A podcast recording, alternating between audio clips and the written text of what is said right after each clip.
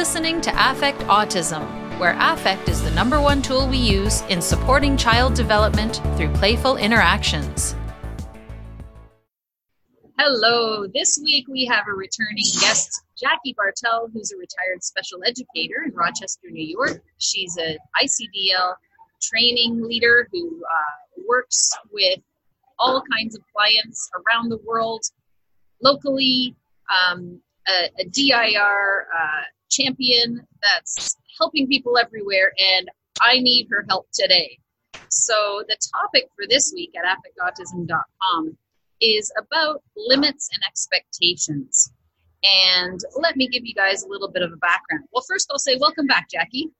It's great to be here, Daria. You know, I always love to have a little chat with you about things going on with your son and your family, so I'm happy to be here. Well, I'm really happy you're here too, because it's one of those things that we talk about with people that I've had podcasts with over the years. We did a podcast, Maude LaRue and I did a podcast about developmental growth spurts or something, and how, you know, our children will jump developmentally and then they'll regress in certain ways, and then usually that's followed by a developmental leap. And so the great thing is that our kids are developing, they're moving forward. Our son is now 10. He's becoming more and more independent every day. And he's recently learned that he doesn't have to listen to us anymore. So that has brought up different challenges.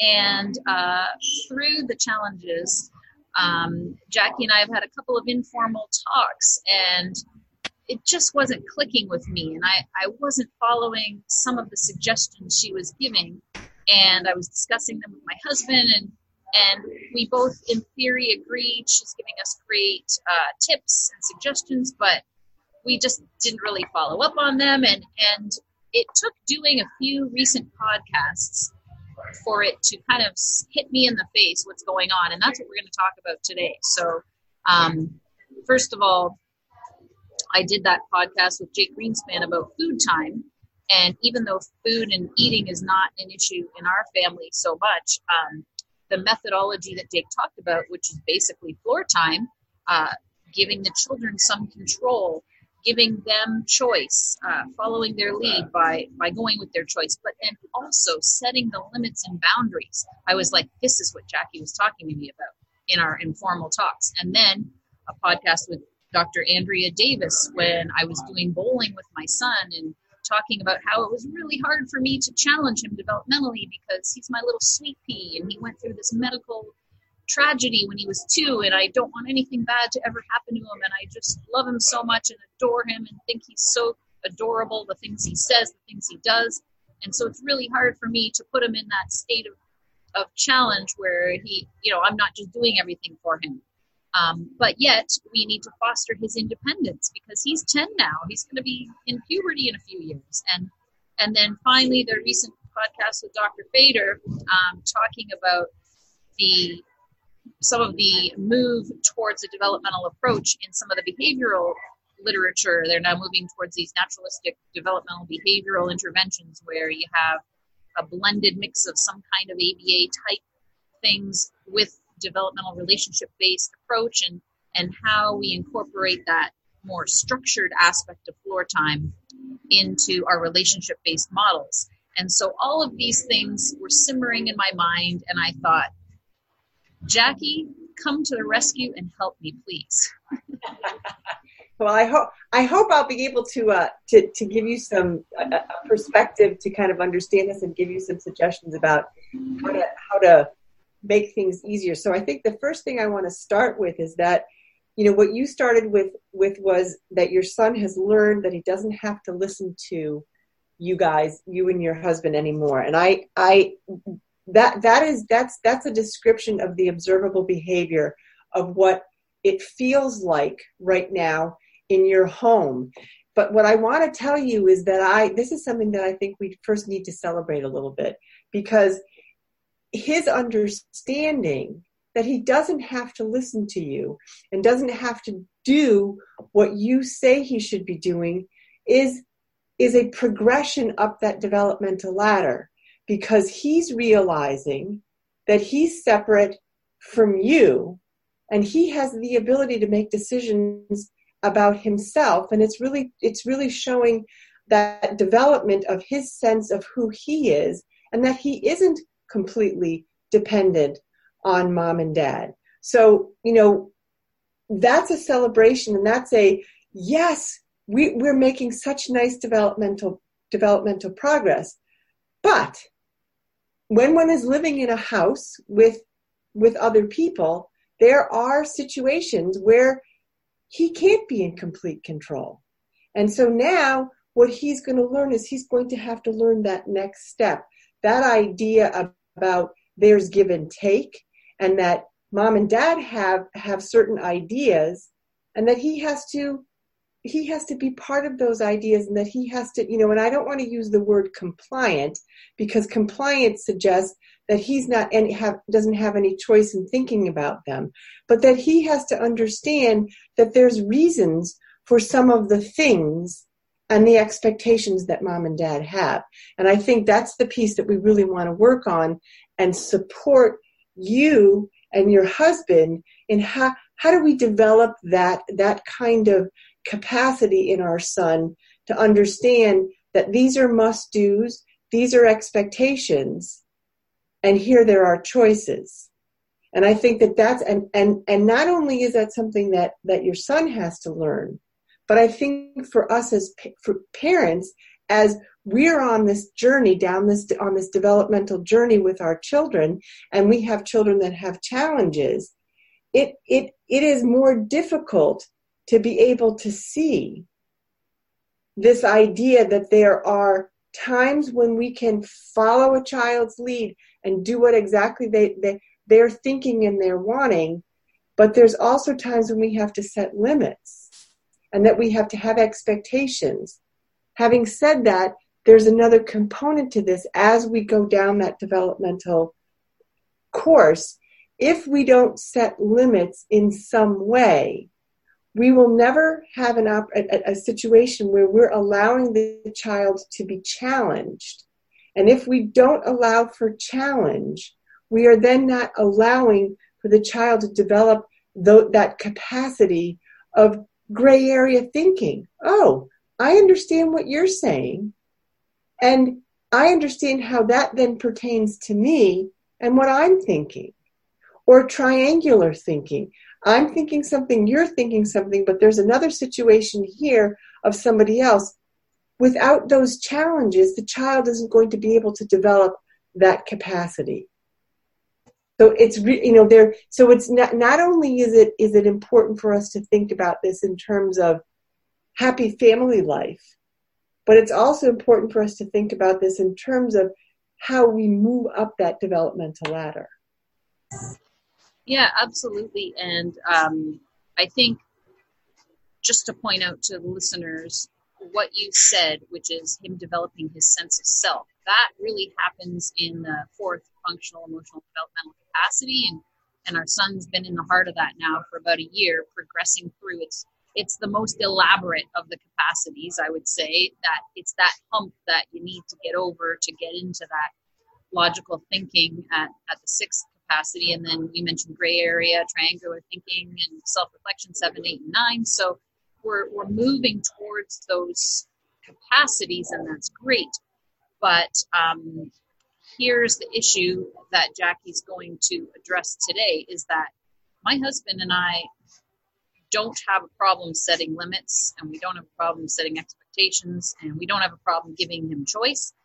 Problem is it's completely random and inconsistent. So our little guy, Jackie, has made me aware through our informal discussions prior to this podcast that he's thinking, what are these two clowns doing? And how am I going to manipulate them to figure out what the heck's going on? Because a few situations we talked about, which we can get into, is bedtime is an issue.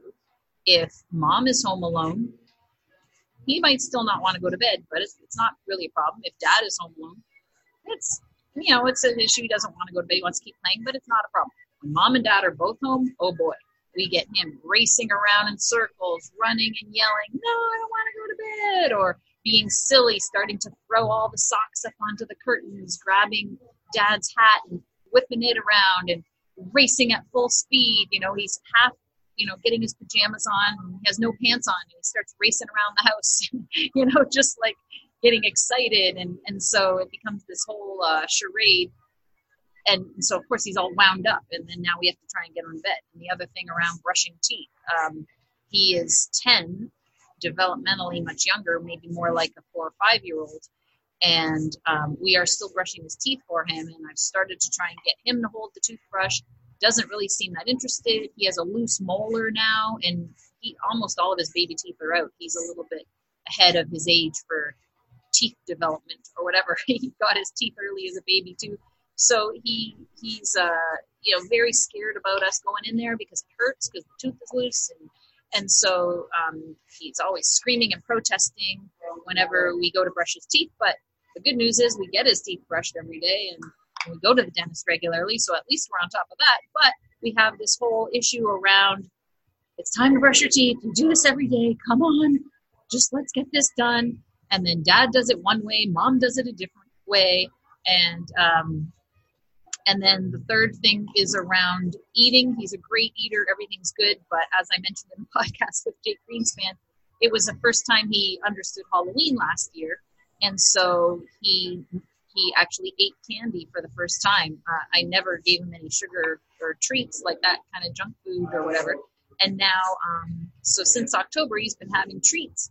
And, you know, again, we'll set limits. We'll say, oh, no, it's not good for you. You can just have one. But then the next day I'll be like, oh, he's like, I want more chocolate. Oh, okay, because you're so cute. Here you go. Have another one. So he's not learning any kind of consistent limits around that. And then dad might say, no, you're not having any. And then mom's like, oh, yeah, here you go. You can have one. So he's getting really different messages around that. So when Jake started to talk about what he'll do with kids that are definitely in a different situation than our son, where they're literally not getting nutrition. But the 4-time concepts were there. Putting the child in control, helping foster the child's ability to make their own decisions as opposed to just doing what mom and dad say, and involving them in the decision-making process around setting limits, whether it's when we're brushing our teeth, what time we're going to bed, what are we going to do before bed? Are we going to read a story? Are we going to do this? Let him have some say in it. And for some reason, I feel like I'm completely incapable of doing this and disorganized. And Jackie's been mentioning this for months, and we haven't done a thing yet, Jackie. Help. Okay, well, let's talk about the. Let's start with the chocolate because that's probably an easier one. So I think whenever we have a situation that as parents we're feeling. We're struggling with. It's really important for us to stop, first of all, and try to figure out where is our struggle coming from. And Daria, your honesty is always so appreciated. You know, and one of the things that you said was, I've never given him, you know, sugar and chocolate, and he discovered Halloween, and it was, and I'm gonna surmise that it was really great for you and your husband to see your child doing this thing of Halloween that is like a rite of childhood, and oh my God, how great! And then you got all this candy that, well, we as parents have been able to control because he hasn't been interested, so we haven't really had to deal with this whole candy thing. And now he's got a taste for it, and by golly, he really likes it. So now you're trying to help him learn the limit, and so what happens is. And he's a master at it. He's got these 2 parents, and he's starting to understand that there are 2 different personalities between mom and dad. And he knows that mom's a softie, and daddy's probably going to maybe be a little bit tougher.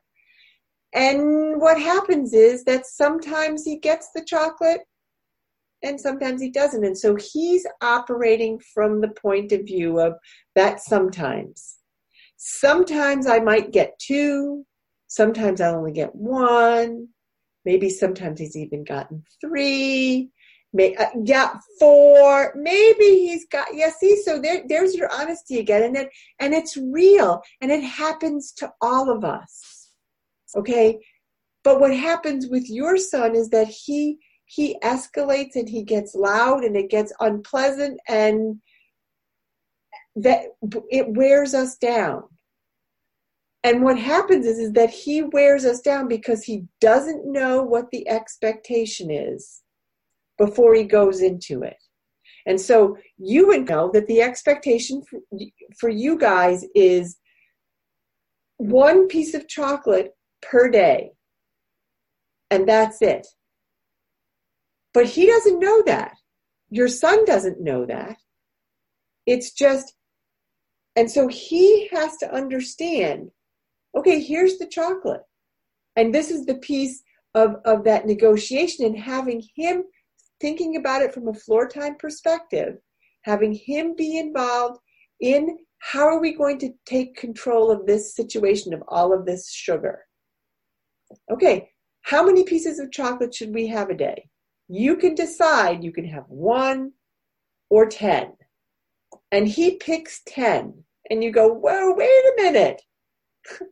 10 pieces of chocolate. That is probably not good for your teeth and not good for your, and you go through whatever, and then you negotiate with him. So then you're working on negotiation and you get him to 2 pieces.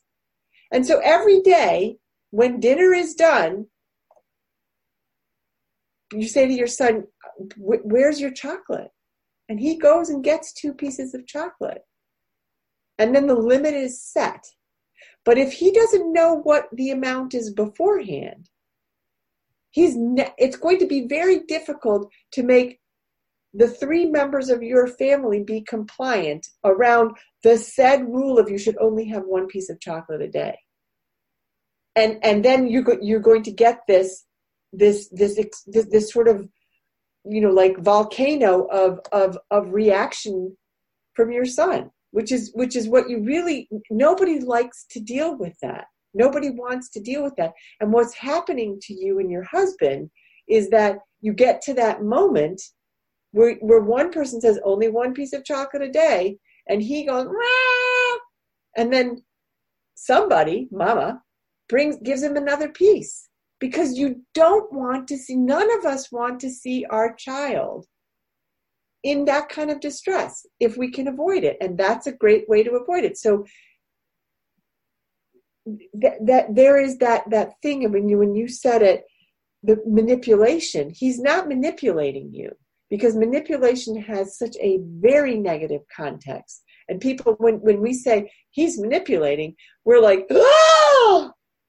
Well, what he's doing is he's learning how to control his parents. And you are the safest people, because he is going to have to learn how to do that negotiation. So let's teach him how to do that. Does that make sense? Yeah. Yes, it does. And a couple of things came up for me when you're saying that, like, I'm, of course, thinking, yeah, right, we'll say, go get your chocolates, and he'll only take 2. He'll take the whole bag, but maybe he won't. I don't know. I've tried it. Maybe he won't, and if he takes the whole bag, then you're going to say, wait a minute, didn't we decide it's 2? And he's going to probably look at you, or he may, and then you can say, well, I'm sorry, but this is too many, because we agreed on 2, and you take 1, 2 out. And if he screams, is that okay? Yeah. Yes. Yeah. But what we shouldn't do, which of course sometimes slips out from possibly mom or dad, we don't need to say, is, oh, fine, then you're not getting any. That's right. Sort of punishment threat kind of behavioral reaction, which I loathe, but then you find yourself doing it and you're like, I can't believe I just did that. Well, and why does that come out of our mouths? Why do we say those kinds of things? Because we are so distressed at the behavior. We're so dysregulated at the notion of, you can have 1 piece of chocolate. and our child doesn't, for whatever reason, participate in that idea. And we're like, oh, why don't you? Because, and it goes right back to what you said at the beginning. He's not listening to us. Why aren't you listening to what I'm saying? Because, you know, you must know I'm your mom, and I know what's good for you. And I'm, you know, like, I have this wonderful brilliance to me. Well, he doesn't understand all of that, nor should he. And so our saying, well, then you can't have any, is not helpful in the situation. And it doesn't at all, and all it imparts in the situation is our own frustration. And we're not helping him understand what the expectation is. It is so important whenever as parents we have situations where there is an expected behavior, that we let the child know what the expected behavior is. And it's the same, you know, we do that for each other all the time. You know, you're in a car and you're going to, I don't know, you're going to Walmart, and there's three people in the car, and one person really, and it's raining, and one person is like, my hair will get really messed up if I'm in the rain. And they want to be dropped off in front. Well, if the driver doesn't know that that's the expected behavior that I have of the driver, they're never going to drive in front there because they don't know. So we have to be able to tell children, this is the expected behavior, before we're fiddling around with Halloween candy or whatever else it is. Yeah, I mean, that absolutely makes sense. And we had done a blog about do visual prompts help, and you discussed that at that point as well. Like sometimes having some kind of visual prompt, like we'll do this or we'll do this, can help. So it's along the same lines as that, I guess. Exactly. Just a side funny story. I was at my parents' house out of town for the long weekend, and in the morning I was a little bit extra tired, so my little guy ended up downstairs, and usually, like, I'm watching him at all moments, but I was like, I can hear him, I'm okay for 10 more minutes, so I came down maybe about 10 minutes later. He was sitting at the kitchen table in my parents' house. He had gone in the pantry, got a big bag of salt and vinegar chips, got himself a plate, poured the whole bag onto the plate. It was like overflowing, like a humongous bag of chips. And the bag was up on the counter. Half of them were on the floor. And he's sitting there watching his iPad, happy as can be, eating salt and vinegar chips for breakfast. I laughed so hard. I took a couple of pictures. Maybe I'll put one on the blog post. And oh my goodness, I thought, this is adorable, but I said, you can't eat that for breakfast, I'm sorry. So I put a bunch back in the bag, I let him have a few, and then I made him his actual breakfast. But I just thought that was hilarious, and like, he surely is becoming more independent, because how would he have even known where to get the chips before? And you know, he helped himself, so it's great. Yes, and it is another moment for celebration. I mean, it's you know, I can just visualize it. And, you know, when as a parent, you walk down, you're like, whoa, that's not really such a great thing for him to be eating for breakfast, because, and if it were me, and if I was honest, it's because I don't then feel successful as a mom, because my child is eating salt and vinegar chips for breakfast. But how awesome that he knew you start the day with food, and here's something that I can get on my own and set up for breakfast. And so that then leads me, the next thing that I've started to think of is, perhaps he's ready that in the morning, you know, mom and dad could sleep and you can get yourself breakfast. You know, there could be some cereal or something that he could do on his own. And how amazing would that be for him? Yeah, well, we usually fry eggs and cook ham and then cut it and then sort of have to help him with it. So he's not there yet, but I get your point. There could be something that we can start along those lines. Yeah. And then he's going to make you breakfast in bed. You just wait. Yeah, we'll see. So yeah, how do we even begin? So you mentioned the chocolate. So we'll have an expectation around how many, and Dad and I have to be on the same page. And like, what if we aren't? What if when Mom's home, it's 2, and when Dad's home, it's 1? Is that okay?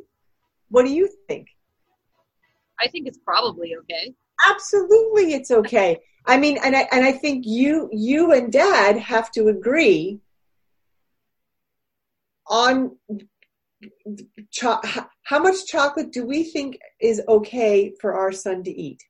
And if you guys both say, well, you know, 3 is okay, but 6 is too many, then that there are the parameters for you. But you, as parents, you have to come across as a united front, because if you are not a united front, you will have what you're experiencing, where he knows one of them is softer than the other, and that's wonderful, you know. And then there's some, you know, there's some kids who go, oh, you know, as they progress and grow and develop, where they say, well, I'm not going to ask you about that because I know you won't let me do it. I'm going to go ask Mommy, or I'm going to go ask Daddy. You know, and that's... Don't we all do that? Even like my parents are now 80. Even I do that. I know who I'm going to talk to about what topic. Well, and right there, you're so it's okay if our children who have these developmental challenges do that.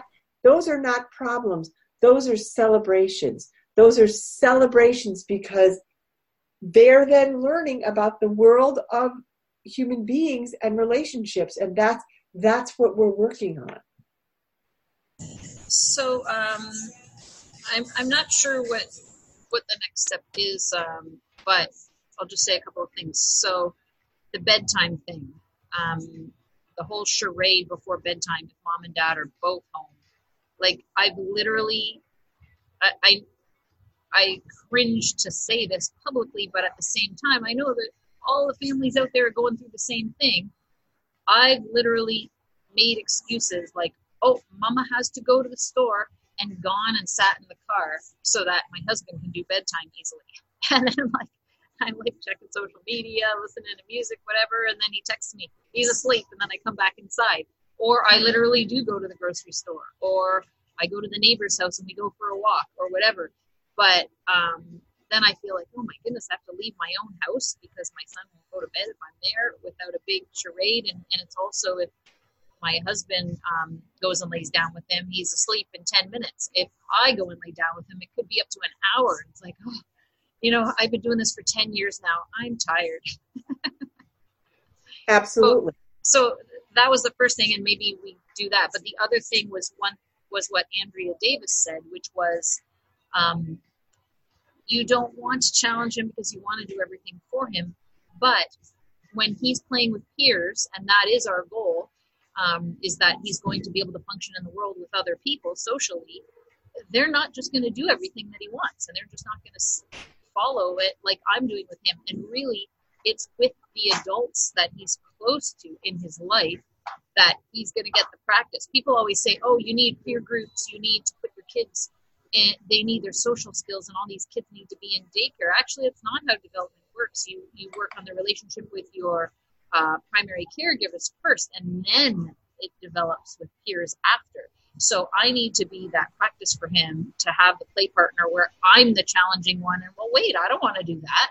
I want to do this. And certainly my husband's much better at doing that than I am because I just want to do everything that he wants. So those are two different things, like the bedtime thing where I'm leaving the house and the challenging him. What can we do as the next takeaway? Because again, like you said, every family is different, and what's going to be right for my family might not be right for the other family. And what society says is right doesn't necessarily mean that we all have to do it, that kind of thing. Exactly. So just take the bedtime piece. I think what needs to happen first is that you and your husband need to agree that this is something that you want to change. Okay, and I'm not going to say fix, because it's not about fixing it. It's not about that it's broken, but what's clearly happening, and I can see that from the way that you're talking about it, is that this is a frustrating thing. This is 10 years. You're tired. You don't want to have to leave your own house because your son doesn't go to sleep easily, or the routine routine has become so chaotic.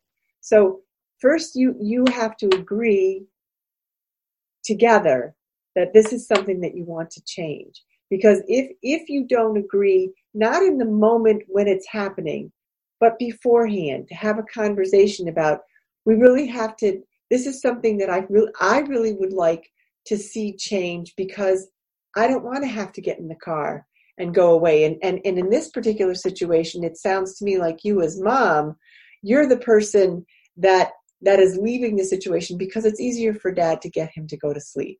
So your frustration or your dysregulation that comes about because of this, you got to be honest about it and say, hey, this is not feeling okay for me as a member of this family. And once you've agreed that you're going to change that, then there has to be, for your son, you have to lay out, here's the expectations. Here's what we expect from you at bedtime. And you don't lay out those expectations at bedtime.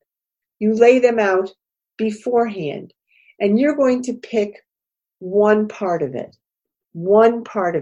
And if that means that the and you make a visual schedule for him, these are the expectations, this is what we're going to do. And then pick one part of it that's particularly challenging. Is it putting on his pajamas? Or what, you know what, and say, okay, here's a timer. We're going to put a timer on, and then you have to put your pajamas on. And if your pajamas are not on, then we're not reading a story. And so then he knows what's going to happen if he doesn't put those on. And so right there, you're starting to set a limit for him. If you fool around with this, then this isn't going to happen. And you know what you can say to him is, if you don't put your pajamas on, then I'm not going to read a story. Now, the important thing is that you don't give in and read the story. And you have to be prepared as a family that this isn't going to be solved. If you start on Wednesday, it's not going to be solved on Wednesday. It's going to take time, because this is something new for him to get used to. And you can always reference back to, hey, look, here's the expectations that we lined out for you. And make whatever the if then something that you know that you and your husband are going to be able to follow through on.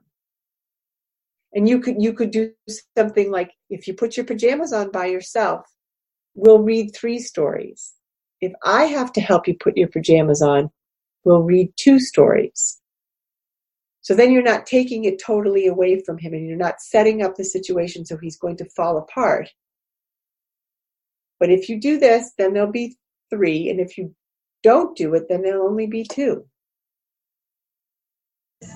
And then if he protests the outcome, to just be able to co-regulate, as opposed to, you didn't follow the rule, you're not getting another story, like that kind of rubbing it in. Right, because that isn't going to help. It's not going to help your son, and it wouldn't, I mean, none of us would respond well to that, you know, because, you know, he is now, we are asking him to learn something very new. And so he just by the fact that we're asking him to learn something new, he is going to be more dysregulated. And I know one of the things that you've shared many times about your son is that he's a child that needs to move in order to engage. That's another piece that we have to be very, very mindful of as we're asking him to engage in learning a new scenario. You are probably going to see more movement, and that's okay.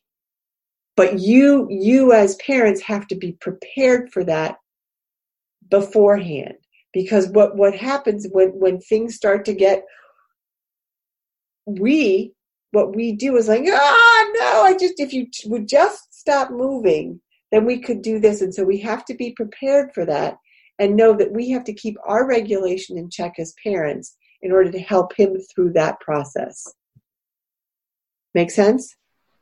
Yeah, and the point you made that's so important is not to do things in the moment. So having the plan in advance and not changing it in the moment and not deciding in the moment. So knowing what's going to happen, and that also will support our own regulation, because we're not going to be thrown off if we're just deciding in the moment, then it doesn't work. And then we're scrambling to think what will work. Right. And I think the other thing that is, it's really important for us to recognize as parents is that all of us find ourselves in these places, and we don't end up in these places because we did something wrong. We end up in these places because we are parenting our children and really thinking about different pieces, and then all of a sudden it sort of grows and grows and grows, and then we have to undo it. And it happens to parents from north to south and east to west and everything in between. All of us as parents have gotten ourselves into situations where you're like, oh no, this has gotten out of hand. And now we have to reel things back in. So it's not a question of bad parenting. It's a question of children evolving and growing, and we as parents kind of staying here, and our children have moved here, and we haven't come along with them. Yeah, and that's a real process for parents too. It certainly has been for me, because I had a toddler for 8 years, and he's starting to move out of toddlerhood now, and I don't know how to deal with it. And then what happens when puberty comes? Oh my goodness. So, it's certainly a learning curve for me. The other point about being in the moment is, I have the very bad habit of, where's the confessional here in my priest? I have the bad habit of criticizing my husband in the moment. So if we've made a plan and he's not following through, I'm like in the moment, hey, you're not doing this. Remember to do this. And it drives him crazy. And he's told me this. He's like, don't say it in the moment. Wait until I'm done and then tell me later. And I'm like, yeah, but I did tell you before and you weren't doing it. So, and you're doing it wrong or whatever, like as if my way's right, right? So what's the best way to support my own regulation when it's stressful for me to watch him do something the opposite of what we agreed upon in advance? Well, and I think pause, just pause, give yourself this space to just pause and watch, because I know that, as a floor time parent, that when you're doing floor time, there are situations when you're doing floor time, when you're in the moment and you're thinking and you're going, you may have thought that, for the sake of discussion, you had a conversation with Andrea Davis about bowling. And you may have in your mind thought that the bowling was going to go this way. And what happened was it steered it this way. And you go along with it. And what we have to do as parents and then as spouses is that we have to have faith in the other spouse that whatever is going on and what they're thinking, and making a transition from the original plan, there's a reason for it, that they're in that moment. And that is really, really, really, really hard to do, because you have a plan and then you think, oh, well, okay, here we are, and we're going to do it this way. And then the person isn't doing it that way, and you're thinking, we have this great plan, and what's happening to the one human being who this is all about is he's seeing that. He's going, wow, look at that. Those two are now having a discussion with each other about that I didn't, you know, it wasn't right that, you know, the way I laid your pajamas out. And now I've got 5 more minutes, 10 more minutes. Yes. Because after all, I mean, don't, you know, I mean, but when we're adults and stuff, we realize that, you know, going to sleep is a good thing. But when you're 10, wow, let me have a few more minutes. And any way that we can get a few more minutes, great. So, you know, helping parents play against each other, it's a great strategy. Again, a celebration that he's doing that. Yes. However, very, very stressful for the family unit. Yeah, and I think another point that you would say is that every parent is on their own timeline. So with some things, it might be a lot easier for my husband to implement, and it's going to be a lot harder for me to challenge my child, for instance. And he may be the one looking at me, even though he's not going to criticize me in the moment, going like, she gave in again, whereas he's able to do it sooner, and then with something else I'll be like, oh, like we discussed this over and over, but he doesn't have the patience when my son's really dysregulated to follow through, because it's easier just to sort of get what you need to get done. And so, you know, he's aware he loses his patience when my son gets dysregulated and he just wants to get out of that moment as quickly as possible. He's aware of that. I'm aware that I'm a softie. So we need to respect each other's individual differences in that aspect, and realize like, okay, what's easy for me is not as easy for him. What's hard for me is easier for him, etc. Exactly.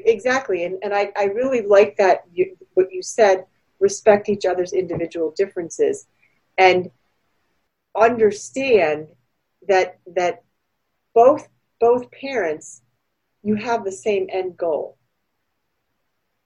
and how you meander towards it and how your spouse meanders towards it may be a little bit different, and that we have to be patient with that piece. And it's very difficult, because again, it goes back to this little human. We're watching it grow, and we're watching it blossom, and we're watching it blossom, and we're watching it blossom, and we want it to keep blossoming in any way that we can possibly do it. And so the idea that we have all internalized is we don't want to stress this little blossom, but sometimes we have to stress it or challenge it so that it can make those developmental leaps or developmental steps. And make the developmental steps all within how we have a relationship with another human being. Because that's what this is all about. It's how he's relating to you guys around the things that are part of healthy living, healthy and safe emotional living. So what are the steps that I'm going to take when I go home later today? I apologize if the sound quality is not great. I'm at my gym in the lounge for people that are watching and or listening. So when I get home today, what am I going to, first of all, plant that intention in my head? Okay, we need to make things clearer for our son, because he doesn't know what the heck's happening. So around brushing teeth, around bedtime, around how many chocolates he gets, let's say those 3 things. Okay, so you're going to go, when you go home today, chocolate is pretty easy. To have a conversation with him. Look, we have this much chocolate left. And we have to decide how much chocolate you're going to have every day, because you like to have chocolate every day. I like to have chocolate every day. You think you should have 1 piece or 10 pieces? or you can say one or two, you know, depending upon, you know, and you know your son better than I do. So I don't know if he's ready to do that discussion and negotiation about 1 or 10. You could say, you want to have 1 or 2? And I would bet he would say 2. And then you say, okay, let's make a little bit of little picture.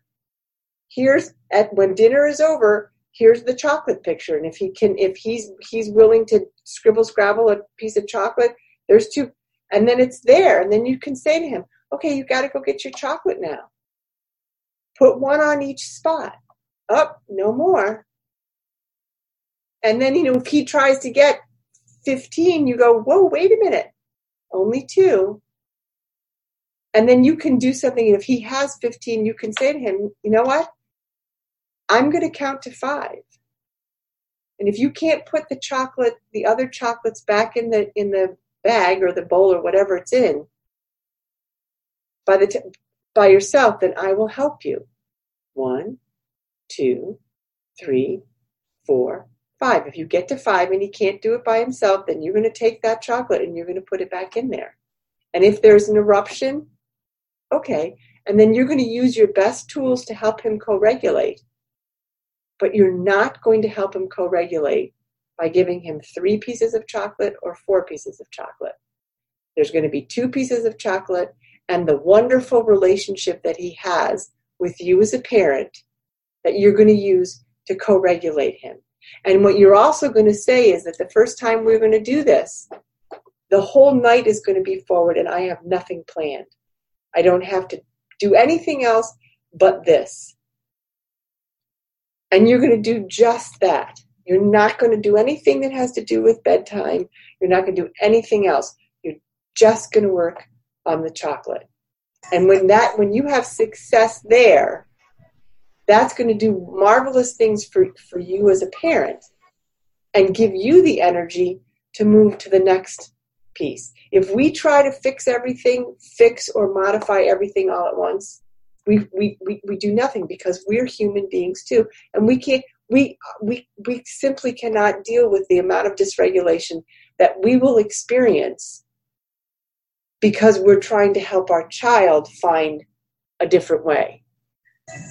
Well, I'm glad you said that, because I was thinking, oh, okay, I had a helper coming over. My husband's working late tonight, and now he just canceled. So I actually have nothing planned. I have the whole night. So I'm going to go do the chocolate. Then I'm going to do the toothbrushing. Then I'm going to do the bedtime all tonight. And then you said that, and I was like, okay, I'm like a to-do list, check off the list kind of person. So I want to just do it all. If I'm starting, I want to do it all.